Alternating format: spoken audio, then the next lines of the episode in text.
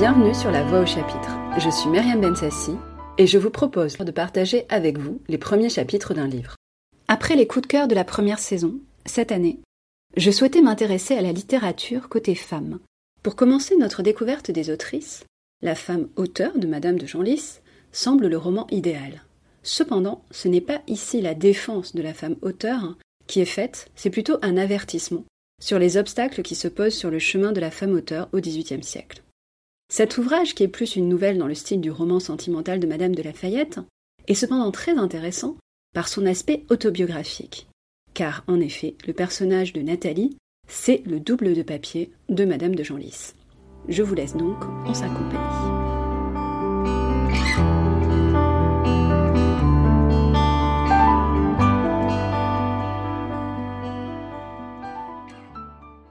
Avant de commencer la lecture, voici quelques lignes de la préface par Martine Red, professeure émérite de langue et littérature française à l'Université de Lille.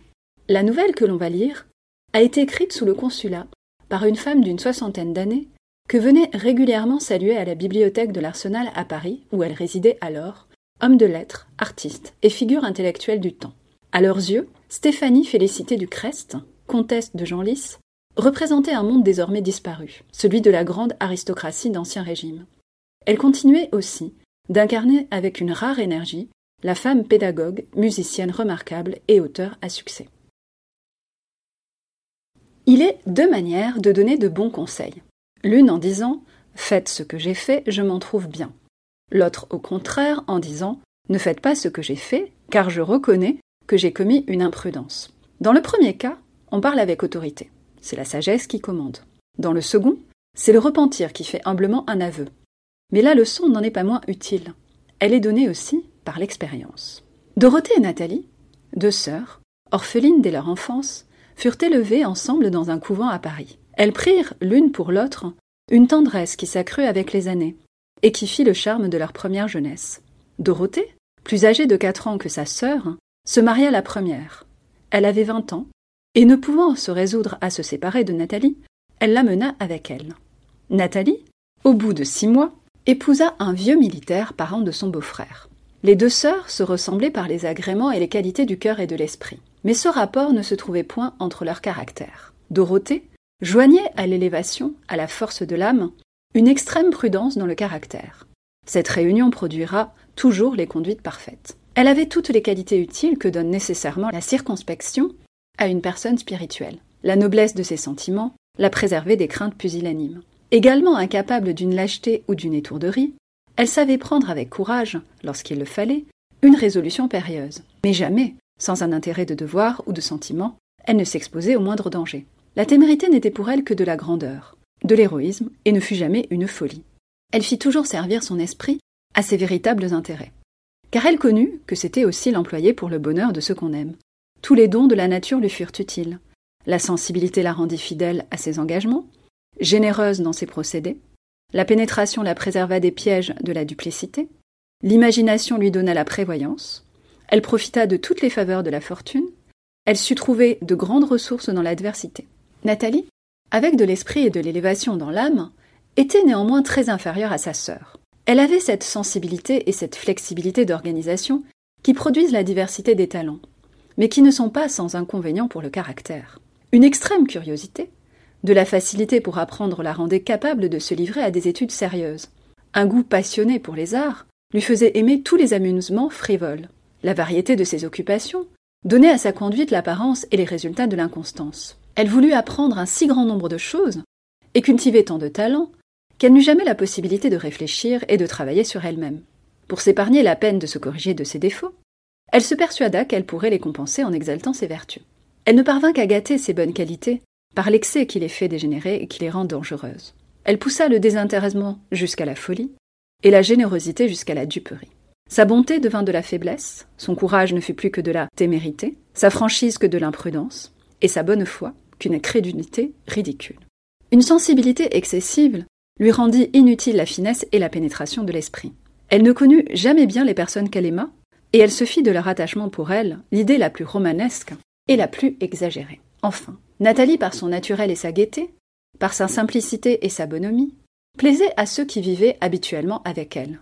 Mais ne sachant ni se contraindre, ni s'ennuyer de bonne grâce, elle choquait souvent, par des saillies imprudentes, ceux qui la rencontraient. Moqueuse avec les gens ridicules, distraite et silencieuse avec les sots, elle se fit un grand nombre d'ennemis. Elle n'éprouva pas ce malheur dans les premières années qu'elle passa dans le monde.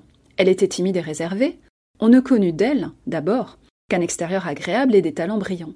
Elle n'était point coquette. Elle n'avait aucun désir de montrer de l'esprit, car elle examinait avec tant de curiosité tout ce qui l'entourait. Elle se livrait avec un tel plaisir aux différents amusements de la société. Elle trouvait le bal si gai, la comédie si intéressante, l'opéra si beau. Elle admirait tant l'éclat de la magnificence des fêtes de la cour qu'elle s'oubliait absolument elle-même. On la jugea favorablement, elle fut accueillie, recherchée dans le monde, chérie dans sa famille. Ce temps fut le plus heureux de sa vie. Malgré le goût qu'elle montrait pour la dissipation, elle en avait un plus vif encore pour la lecture et pour les occupations sédentaires. Elle écrivait depuis son enfance. À 20 ans, elle avait déjà fait des comédies, des ouvrages de morale et des romans. Mais elle s'en cachait. Dorothée seule était dans sa confidence. Tout à coup, Nathalie se renfermant chez elle, cessa presque entièrement de faire des visites et de paraître dans le monde. Ses parents et ses amis s'en plaignirent. Dorothée eut à ce sujet une explication avec elle. Comme elle lui demandait pourquoi elle était si subitement dégoûtée du monde, « Ce n'est point dégoût, répondit Nathalie. Je m'amuse toujours dans la société quand je m'y trouve, mais je me plais mieux encore dans mon cabinet. Écrire est pour moi une occupation délicieuse. Prenez garde, Nathalie, de vous livrer imprudemment à cette passion. Et pourquoi ? En est-il de plus douce, de plus innocente et de plus facile à satisfaire ?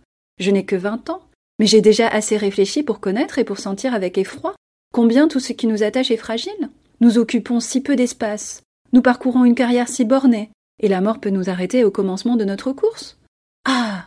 Je veux laisser à l'amitié des souvenirs durables. Je veux lui laisser la meilleure partie de moi-même, mes opinions, mes sentiments, mon esprit et mon âme. Tout ce que nous faisons dans la journée est fugitif, et emporté par le temps, et pour jamais englouti dans l'éternité. De la romance que j'ai chantée, de la sonate que j'ai jouée sur la harpe, rien ne reste. Ces plaisirs qui ne laissent aucune trace ressemblent trop à des illusions. Il m'en faut d'autres. Mais j'espère, ma chère Nathalie, que vous n'aurez jamais l'intention de faire imprimer vos écrits. Je puis vous assurer avec vérité que je n'en ai ni le projet ni le désir. Tant mieux. Je sens à cet égard une répugnance que je crois invincible, mais loin qu'elle soit raisonnée, il me semble qu'elle n'est fondée que sur ma timidité naturelle et sur des préjugés. En y réfléchissant, vous sentirez que cet heureux instinct est parfaitement d'accord avec la raison. Pourquoi ? Si par la suite je devenais capable de faire des ouvrages utiles à la jeunesse, à la religion et aux mœurs, ne serait-ce pas un devoir de les rendre publics ? Si par un goût bizarre vous aviez fait une étude approfondie de l'art militaire, que vous eussiez un courage et le génie de Turenne, vous croiriez-vous obligé de vous travestir en homme afin d'aller vous enrôler parmi des guerriers ? Je vous entends. Vous pensez qu'une femme en devenant auteur se travestit aussi et s'enrôle parmi des hommes ? Oui. Des hommes qui combattent aussi, qui attachent un prix infini à la victoire, et qui ne souffriront jamais qu'un intrus s'avise de leur disputer les lauriers qu'ils veulent cueillir. Quel est le premier charme d'une femme ? Quelle est sa qualité distinctive ? La modestie. Quelle que soit la pureté de sa conduite et de ses sentiments, est-elle encore l'honneur et le modèle de son sexe lorsqu'elle dit avec éclat à l'univers entier « Écoutez-moi » ? Songez-vous que dans un petit salon, vous blâmerez la femme qui parlera trop haut, qui aura un ton tranchant, ou seulement des manières trop décidées. Vous voulez qu'une douce teinte de timidité soit, à tout âge, répandue sur sa personne entière, et modère tous ses mouvements, amortisse l'éclat de sa gaieté, réprime jusqu'à l'expression de sa sensibilité. Vous voulez qu'elle ne paraisse qu'avec l'air de craindre de se montrer, et que lorsqu'on la regarde fixement, elle rougisse, ou que du moins elle baisse les yeux. Comment concilier donc tout ce mystère de délicatesse et de grâce, ce charme intéressant d'une douceur enchanteresse, et d'une pudeur touchante, avec des prétentions ambitieuses et l'éclatante profession d'auteur ? Doit-on trouver de l'orgueil, de l'ambition, dans le simple désir d'offrir quelques idées utiles ? Faire imprimer un ouvrage, n'est-ce pas dire au moins « Je le crois bon, je crois que mes pensées sont dignes de circuler dans l'univers entier et de passer à la postérité ?» Voilà ce qu'on nous a dit ingénument dans des millions de préfaces. Et quand le bon goût empêche de s'exprimer ainsi, le public n'en connaît pas moins l'opinion de l'auteur. Je vous assure cependant que si je me faisais imprimer, je n'aurais nullement de mes ouvrages une telle idée. Qu'importe, on vous la supposerait, on aurait le droit. On pardonne aux hommes cette présomption, mais comment la tolérer dans une femme ? Faut-il donc conclure que c'est un malheur d'être femme ? Le pensez-vous ? Oh, non, le ciel a fait pour moi le choix que j'aurais fait. Quand je songe aux fatigues et aux périls de la guerre, aux profondeurs de la politique, à l'ennui des affaires, je bénis la Providence qui ne nous a formés que pour être la consolation ou la récompense de ces terribles agitations et de ces grands travaux. Je pense comme vous. La condition des femmes est ainsi que toutes les autres, heureuse quand on a les vertus qu'elles demandent, malheureuse quand on se livre aux passions violentes, à l'amour qui nous égare, à l'ambition qui nous rend intrigantes, à l'orgueil qui nous corrompt et nous dénature. L'homme qui désirait être une femme serait un lâche. La femme qui voudrait pouvoir devenir un homme ne serait déjà plus une femme. Oui, nous ne devons pas nous plaindre, notre sort est fait pour être si paisible, nos devoirs sont si doux. Ne faites donc jamais imprimer vos ouvrages, ma chère Nathalie. Si vous deveniez auteur, vous perdriez votre repos et tout le fruit que vous retiriez de votre aimable caractère. On se ferait de vous la plus fausse idée. En vain, vous seriez toujours la bonne, la simple Nathalie. Vos amis n'auraient plus avec vous cette aisance et cet abandon qui naissent de l'égalité. Ceux qui ne seraient pas de votre société vous supposeraient pédante, orgueilleuse, impérieuse, dévorée d'ambition, ils le diraient du moins. Et tous les sots, pour lesquels l'esprit est toujours un tort, répéteraient de tels discours avec tant de plaisir et de crédulité. Vous perdriez la bienveillance des femmes, l'appui des hommes. Vous sortiriez de votre classe sans être admise dans la leur. Ils n'adopteront jamais une femme auteur à mérite égal. Ils en seront plus jaloux que d'un homme. Conservons entre eux et nous ces liens puissants et nécessaires formés par la force généreuse et par la faiblesse reconnaissante. Quels seraient nos recours si nos protecteurs devenaient nos rivaux ? Ils ne nous permettront jamais de les égaler, ni dans les sciences, ni dans la littérature, car avec l'éducation que nous recevons, ce serait les surpasser. Laissons-leur la gloire qui leur coûte si cher, que la plupart d'entre eux n'acquièrent qu'au prix de leur sang. La gloire pour nous, c'est le bonheur. Les épouses et les mères heureuses, voilà les véritables héroïnes. Cet entretien affermit Nathalie dans la sage résolution de ne jamais publier ses ouvrages. Mais elle ne perdit rien de son ardeur pour l'étude et de son goût pour écrire. Je n'irai pas plus loin dans la lecture de cette nouvelle, que je vous invite à poursuivre notamment en ligne. Je conclurai cet épisode par une véritable défense des autrices par Madame de Genlis, à la fois dans ses mémoires et dans son ouvrage, de l'influence des femmes sur la littérature française comme protectrice des lettres et comme auteur. Voici ce qu'elle dit dans la préface. Enfin, pourquoi leur serait-il interdit d'écrire et de devenir auteur ? Je connais tous les raisonnements qu'on peut opposer à cette espèce d'ambition. Je les ai moi-même employés jadis avec ce sentiment de justice qui fait souvent pousser l'impartialité jusqu'à l'exagération. Maintenant, à la fin de ma carrière, je puis à cet égard parler plus librement, parce que je me sens tout à fait désintéressée dans une cause que je ne regarde plus comme la mienne. L'argument le moins profond, le plus vulgaire, mais le plus fort aux yeux de tout le monde, contre les femmes auteurs est celui-ci. Que le goût d'écrire et le désir de la célébrité leur donnent du dédain pour la simplicité des devoirs domestiques. Comme ces devoirs, dans une maison bien ordonnée, ne peuvent jamais prendre plus d'une heure par jour, cette objection est absolument nulle. Dans le siècle où les gens de lettres mènent la vie la plus dissipée, dans le siècle où l'on voit si peu d'auteurs laborieux, on feint de croire que pour cultiver la littérature, il faut écrire sans relâche, depuis l'aurore jusqu'au milieu des nuits. Les personnes actives et sages trouvent sans peine le moyen d'accorder leurs devoirs avec des goûts nobles et utiles. S'il faut qu'une femme, après avoir le matin réglé ses comptes et donné ses ordres à ses gens, se concentre ensuite dans cette pensée pendant tout le reste du jour, il faut non seulement lui défendre de cultiver les arts, mais lui interdire aussi la lecture. Ce ne sont pas des goûts sédentaires qui peuvent distraire les femmes de leurs devoirs. Laissons-les écrire, si elles sacrifient à cet amusement les spectacles, le jeu, les bals et les visites inutiles. Voilà les dissipations dangereuses qui empêchent de bien élever ses enfants, qui désunissent et qui ruinent les familles. L'abus d'une chose jette, toujours dans l'extrémité opposée. On a voulu faire de toutes les jeunes personnes des artistes célèbres. Aujourd'hui, l'on soutient qu'une ignorance absolue est tout ce qui leur convient. On doute que cette manière de simplifier l'éducation répande beaucoup de charme dans l'intérieur des ménages. Les dons de la nature sont si précieux qu'on ne doit en rejeter aucun. Ainsi, toute disposition véritable, toute aptitude non douteuse à un art, mérite d'être cultivée, parce qu'alors on a la certitude de donner un grand talent, c'est-à-dire la plus noble de toutes les ressources dans l'adversité, et l'amusement le plus agréable et le plus innocent dans toutes les situations de la vie. Qu'on ne donne de maîtres de chant et d'instruments qu'aux jeunes personnes qui ont de la voix, de l'oreille et le sentiment de la musique. Qu'on enseigne le dessin qu'à celles qui ont le goût de cet art. Et le nombre des amateurs sera infiniment restreint, et l'on ne rencontrera plus cette foule de petits talents à grande prétention qui jettent tant d'ennuis dans la société.